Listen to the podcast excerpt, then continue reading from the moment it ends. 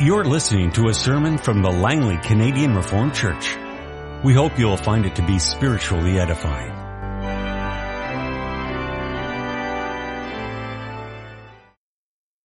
Our scripture reading this afternoon in connection with Lord's Day 34 of the Heidelberg Catechism is taken from Psalm 119, the verses 129 to 144. Your statutes are wonderful, therefore I obey them. The unfolding of your words give light. It gives understanding to the simple.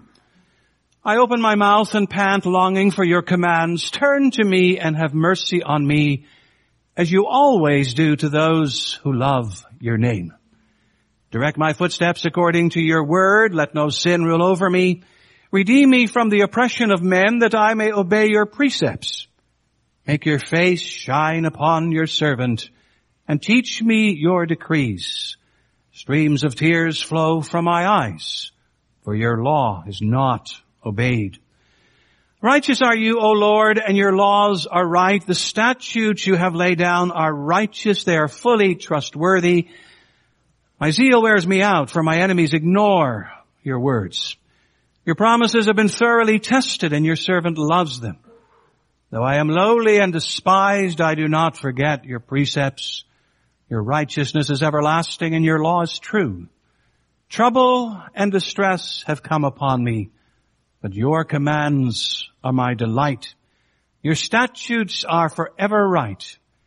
Give me understanding that I may live.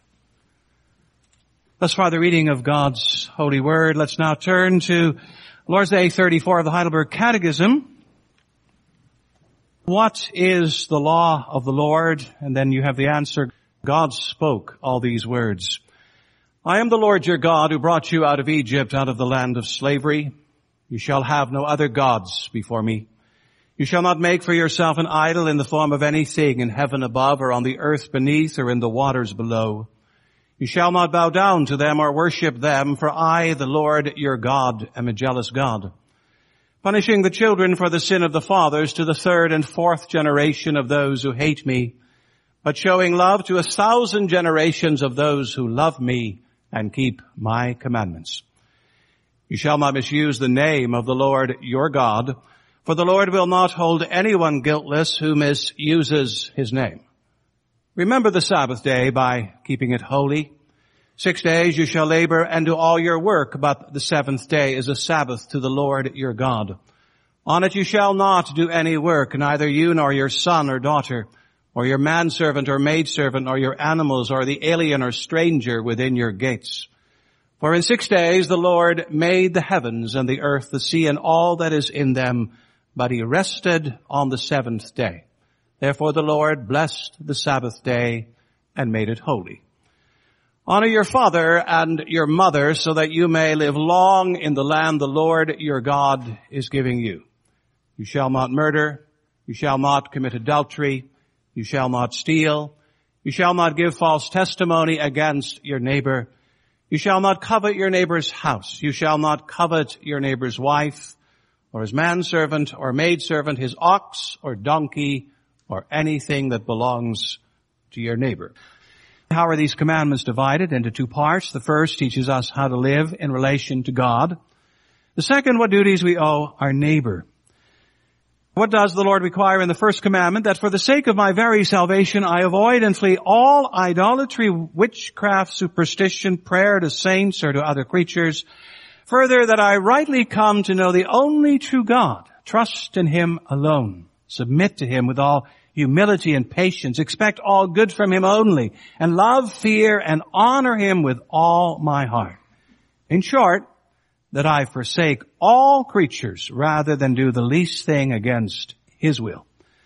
What is idolatry? Idolatry is having or inventing something in which to put our trust instead of or in addition to the only true God who has revealed himself in his word. Beloved congregation of our Lord and our Savior Jesus Christ, today there are many interesting inventions out there. You may have come across e-readers and iPads, Android or iPhones. You may have come across and may even own an Xbox. Perhaps even a Roomba. Of course, you might wonder what's a Roomba? It's an automatic vacuum cleaner, which you can program to your heart's content. However, one of my favorite inventions is the GPS, short form for Global Positioning System. You may know it's a little box, sometimes called a TomTom or a Garmin. A little box with a display that you put on the dash, for example, of your car. You type in the address and it leads you to the right place. And the result is you never need to get lost ever again. And as such, as you think about it, this really is a time saver. After all, you don't have to buy, much less read a map. You don't have to stop and ask for directions, as if any man ever does that anyway. There's no need to be late for anything. So it's a time saver. It's also a gas saver. You know what happens if you get lost and you're stubborn. You drive and you drive and you drive and maybe, just maybe you finally get there. At almost $4 a gallon, that's a very expensive exercise. Whereas if you have a GPS, you plunk in the address, you listen to the lady, and away you go. Finally, I might also add that a GPS is a marriage saver in addition to being a time and gas saver. Husbands and wives go on a trip. It doesn't always work out as it should. He's driving, she's navigating, and it would appear that rare is the couple who can drive and navigate in harmony. Many a marriage has been sorely tested when husbands drive and wives navigate. Well, the GPS is the answer to all of that. It gives you your own built-in guidance system. It tells you how you can safely and surely and perhaps also happily go from A to B. Now think about it. Think about that analogy, a GPS. Isn't that comparable to God's law? I would say to you this afternoon, the law really is God's guidance system for His covenant people. It tells you where to go or not to go. When to turn, not to turn. How far to travel. And if you listen to it faithfully, it brings you safely to your destination. And so I, I preach to you this afternoon on the theme, life's best roadmap, or, if you will, the law as God's GPS. And you need to find it, and you should love it, and you should learn to use it. Well, beloved, before explaining why the Catechism opts for the GPS of the Ten Commandments, it may be good to remind ourselves that there are different approaches to life and to finding your way in life.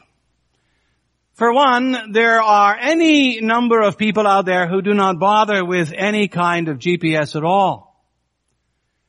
These people literally drive by the seat of their pants. They live for the day.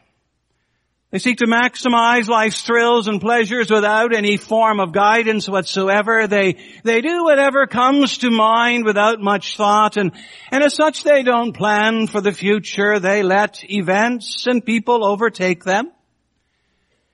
They do not have any particular standard in mind when it comes to looking for a spouse. Whoever comes along and sweeps them off their feet will surely do.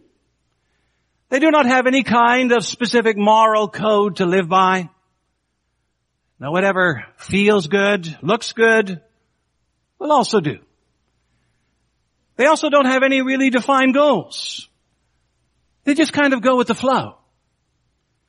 And they also have no views about God, Surely not about God or the afterlife. They're far too busy having fun today to worry about tomorrow. Believe it or not, beloved, many, many people live that way today. They really live mindless, thoughtless, and in a way senseless lives. They live blindly, they live directionless lives, they live solely for themselves and purely for pleasure. Yes, and I dare say that their numbers are growing by leaps and bounds in our materialistic and secularized Western society. Of course, it has to be said at the same time that these people are not the only ones out there. There are also others who do have some kind of a standard and do use some sort of GPS, you might say. Their, for example, their map for life, their GPS may be called loving others, being considerate and kind. Or it may be called the reflections following the reflections of Buddha or the teachings of Confucius. Or it may be listening to the writings and reading the writings of Chairman Mao and Chairman Fidel. The point is that many people also go by something. And someone outside of themselves. They have some kind of a mapping system, you might say. But I dare say, I dare say they do not have the real, true mapping system. They do not have God's law or GPS.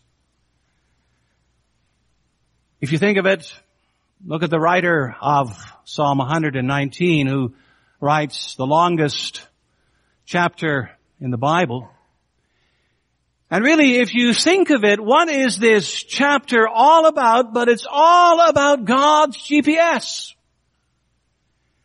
and about how eternal, enduring, delightful, preserving, boundless, lovely, wise, insightful, sweet, life-giving, and awe-inspiring it is. You see, as far as the ancient writer of the Psalms is concerned, there is nothing in this world or in this life that compares or that can hold a candle to God's law, to God's GPS. Now, of course, you also need to understand that the word law is sometimes used broadly and widely. In one sense, when scripture uses the word law, it, it really kind of encapsulates everything. All that God has revealed, everything that He communicates, all that is found in the Bible. However, in a more specific sense, the psalmist means especially God's moral laws.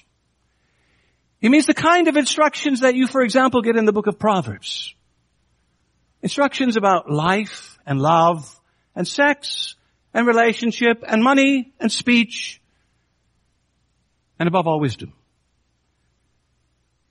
And of course sometimes, and in particular, that word law zeroes in on the Ten Commandments that we read together this morning. You might say more than anything else, when it comes to this concept of law, the Ten Commandments capture the law of God, the GPS of God, in a nutshell, in a kernel. It's all there, in very few words. How to relate properly to God, how to get along properly with your neighbor. Well, and our Lord Jesus Christ would surely agree. For example, if you read the Sermon on the Mount, it doesn't take long to, to realize that actually the, the Sermon on the Mount is the commentary of our Lord Jesus Christ on much of the Ten Commandments. And think too of what he says to the rich young ruler in Matthew 19. Or as well about all the kinds of comments that are dispersed throughout the scriptures. Put them all together and you cannot fail to, to see that the Lord Jesus Christ as well says that the Ten Commandments stand head and shoulders above all other guidance systems out there. This really is the best guide, the best teacher, the best source of wisdom and understanding that you can find anywhere. And you know the apostle Paul would concur. You only need to read his letter to the Romans, for example, Romans 3. Do we then nullify the law by this faith? Not at all. We uphold the law. Romans 7. What shall we say then? Is the law sin? Certainly not. Indeed, I would not have known sin except through the law. So then the law is holy and the commandment is holy, righteous, and good. You see, beloved, if you take these testimonies of the psalmist in the Old Testament, of the Lord Jesus Christ in the New Testament, of the Apostle Paul, and if you add to them the testimonies of Peter and John, it's really a case of no contest. Together, they affirm that there is no better GPS than these ten commandments of God's law. You need to recognize them. And as the psalmist very clearly does. You need to love it. Now I realize when it comes to loving the law, there are still doubters out there. You may have heard of a man by the name of John Darby. He lived a couple of centuries ago. He's the founder, so-called, of the Plymouth Brethren, and he He's also the creator of a theological system called dispensationalism. And dispensationalism is a system of reading and interpreting the Bible which, which really divides it up into seven different dispensations, each having their own internal law of functioning. It's been popularized in what's called the Scofield Study Bible. Well, this man by the name of Darby who's often regarded as the father of dispensationalism, is also what is called an antinomian. And you perhaps know what that means. Anti is against. Nomian comes from the Greek word nomos for law, so against the law. Darby saw the law as something purely and simply negative. And he loved to contrast the law and the spirit. God's GPS and the spirit. And he's not alone in this. But is his approach justified? Should we say, well, we are New Testament Christians and as New Testament Christians, we can just forget about anything and everything that has to do with law?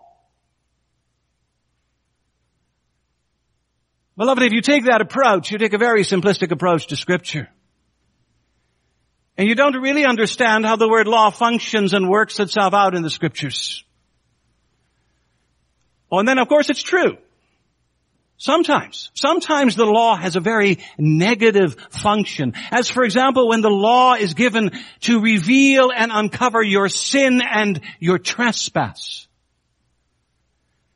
But you also need to realize that in other cases, the law is so often positive, constructive, a building. And if you want a classic example of the positive face of the law of God, then you have to look closely. Look closely, for example, at the Ten Commandments. Some people don't like the Ten Commandments. They wish we'd stop reading them in the morning worship service. They'd like that we eradicate them altogether. But you know, if that's your attitude, it's probably because you have a reading problem. You're not reading the Ten Commandments in their context, in their real setting. You're making an artificial separation. Because really, where do the Ten Commandments begin? they don't begin with the first commandment. They begin with the introduction, with the preface. And what's the preface all about? Have you ever looked at it closely? First of all, the preface is about the Lord himself. I am the Lord. That's how it opens. That's how God comes to his people and introduces himself and he says, I am the Lord. I am the God of the covenant. And after making that mighty declaration, he builds a bridge. And he says, I am the Lord, your God. Believe it or not. I don't just live in splendid isolation. I don't live unmoved, unperturbed, undisturbed by what goes on upon this earth. I am the Lord, your God. You belong to me. I belong to you. But that's not all. I am the Lord your God who brought you out of Egypt, out of the land of slavery. What does that tell you? I am the Lord your God and I saw you down there in your misery, in your tears and in your suffering. I saw what the Egyptians were doing to you. I saw them turn you into a, a slave people, take away your rights and your privileges and make your life utterly and terribly miserable. I saw that. And I brought you out of there. I liberated you. I used my mighty power to set you free. As the Lord used His power to set us free.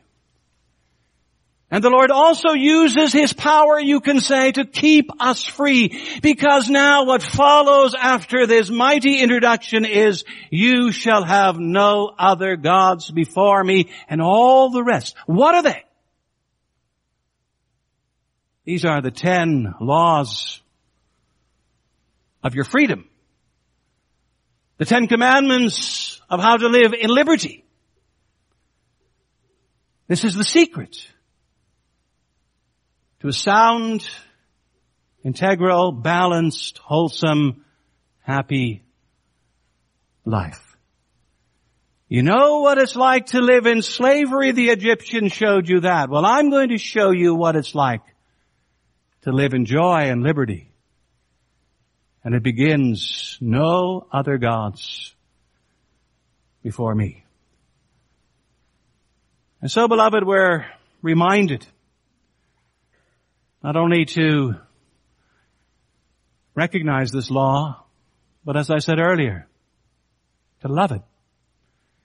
This is something astounding that, that the great creator God of heaven and earth is, is, is so concerned with us and how we live that he bothers to set out these fundamental rules of life and liberty. And then of course, when it comes to all of those laws of liberty, Day 34 also includes the first commandment. It's interesting that this first commandment is first, and you might also say it's, it's foremost.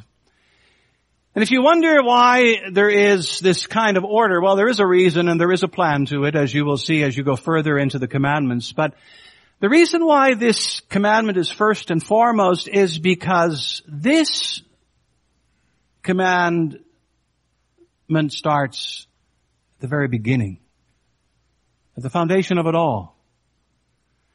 As one commentator has put it, it takes us straight to the Lord God, the source and the center of everything. And in so doing, it sets the stage for all the rest. Or you might even want to say that this particular opening commandment gives you your starting point, your, your perspective, your vista over all the other laws of liberty. Some years ago I happened to be in Shanghai and I was given a free ride to the top of what they call the Oriental Pearl Tower. You go up one elevator and another elevator and another elevator and then you get up to the top and you're somewhere around 1200 feet above the ground. And when you look down, you get this marvelous vista. You see all the buildings and the roads, all the topography, how everything fits. You know, when you're down on the ground, you don't see much. But when you're above it, you see a lot. And in some ways that first commandment is like that. Because if from out of this particular perspective, everything else flows and, and fits together. And, and if you ask what kind of a perspective is it, well, it's a perspective that's, that's anchored, notice, in the person of our God. And how we are to relate to Him. This commandment says, you know, if you want to travel safely and securely through life, using God's GPS, then this is where you need to begin. And if you want the same for your children, this is what you teach them. First things first, you shall have no other gods before you and before me. And of course you can take that and you can translate it differently. There shall be no other gods or you shall have no other gods over against me. You shall have no other gods before my face is a rather literal translation. You shall not have any other gods between you and me. God is showing himself here to be a jealous God. I want to be number one in your life. Always. Some people say that's a bit negative. Why should we avoid and distance ourselves from all other gods? But you know, if you think of it, this, this is an invitation. A glorious invitation on the part of God to embrace the only true God of the universe. You know, here the, the God of creation, the God of the patriarchs, the God of the Exodus and of the remnant, the God of Christmas and Good Friday and of Easter says, I will be your God. I'll be your only God. And you'll be my only people. He invites us to find our life, our salvation, our happiness, our joy, our purpose in Him and not anywhere else. And beloved, if you think of it, isn't that what the Lord Jesus Christ did time and time again? When Satan finished tempting him, where did he seek refuge? When the Jewish rulers attacked him, where did he go? And the crowds tried to derail his divine plan. What did he do? He turned away from them all. And he knew that having God the Father at the heart and the center of his life is really all that counts. You might even say it's more than enough. Why did he always seek to do his will? Why did he always call on him? Why does he obey all of his laws? Why is he always seeking his glory? Because God is His greatest treasure. There isn't anyone else like Him. There isn't anyone else, the catechism summarizing oodles of scripture passages says there isn't anyone else who's so good and true and right and just and powerful and merciful and good and dependable and righteous as our God. So why in the world would you look anywhere else? Why go shopping for another GPS system? And of course that's a question, isn't it? People in this life are always shopping. Shopping for something better. It's hard to be content, you know. The Israelites, they get liberated from Egypt and they go into Canaan and before you know it, they're ambushed by Baal. And you know, Baal worship really was nothing more than an ancient form of health and wealth gospel that we hear today from the likes of Benny Hinn and others. It's the kind of gospel which says, pray to me and I'll make your crops grow and your barns full. And besides that, what else was Baal worship than a religion of excitement and kicks?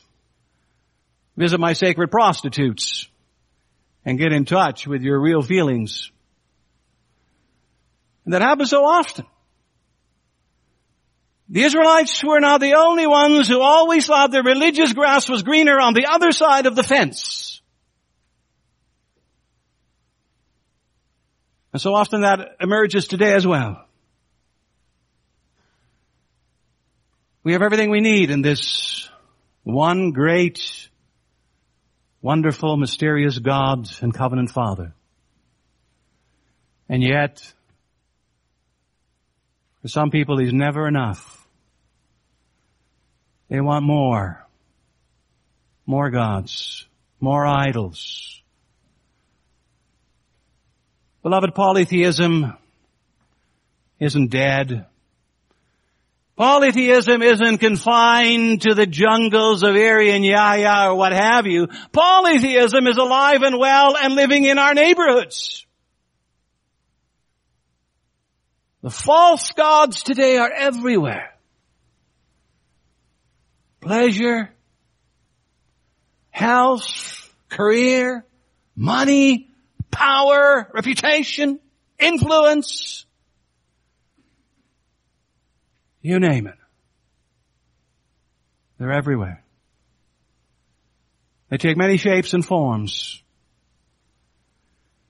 And if you want to discover the one that most entices you, you only need to ask the following questions. To what do I give my most profound respect? For what and who do I sacrifice my time, my money, and my efforts? Who or what is at the center of my life giving me meaning, purpose, and direction? What or who truly motivates me, inspires me, excites me, awes me? What or who catches my attention? And what or who defines my values and my outlook on life? Where to whom and to what? Do I look for healing, salvation, and freedom? You know, you answer those questions and you have your God. You will either have a false God or the true God. You'll either have a God of death and disaster or a God of life.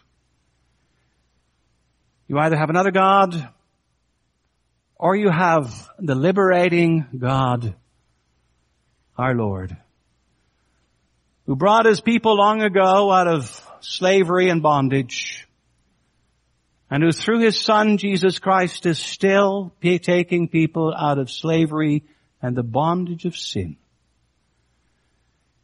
You know, Jesus Christ, our Savior and Redeemer comes to us today and He invites us. He invites us every Sunday morning. In those words, love the Lord your God with all your heart, with all your soul, with all your mind, with all your strength. This, he says, is where the real GPS to life, hope, and glory begins and ends. Do you agree? Amen. This has been a sermon from the Langley Canadian Reformed Church. For more information, please visit us on the web at www.langleycanrc.org.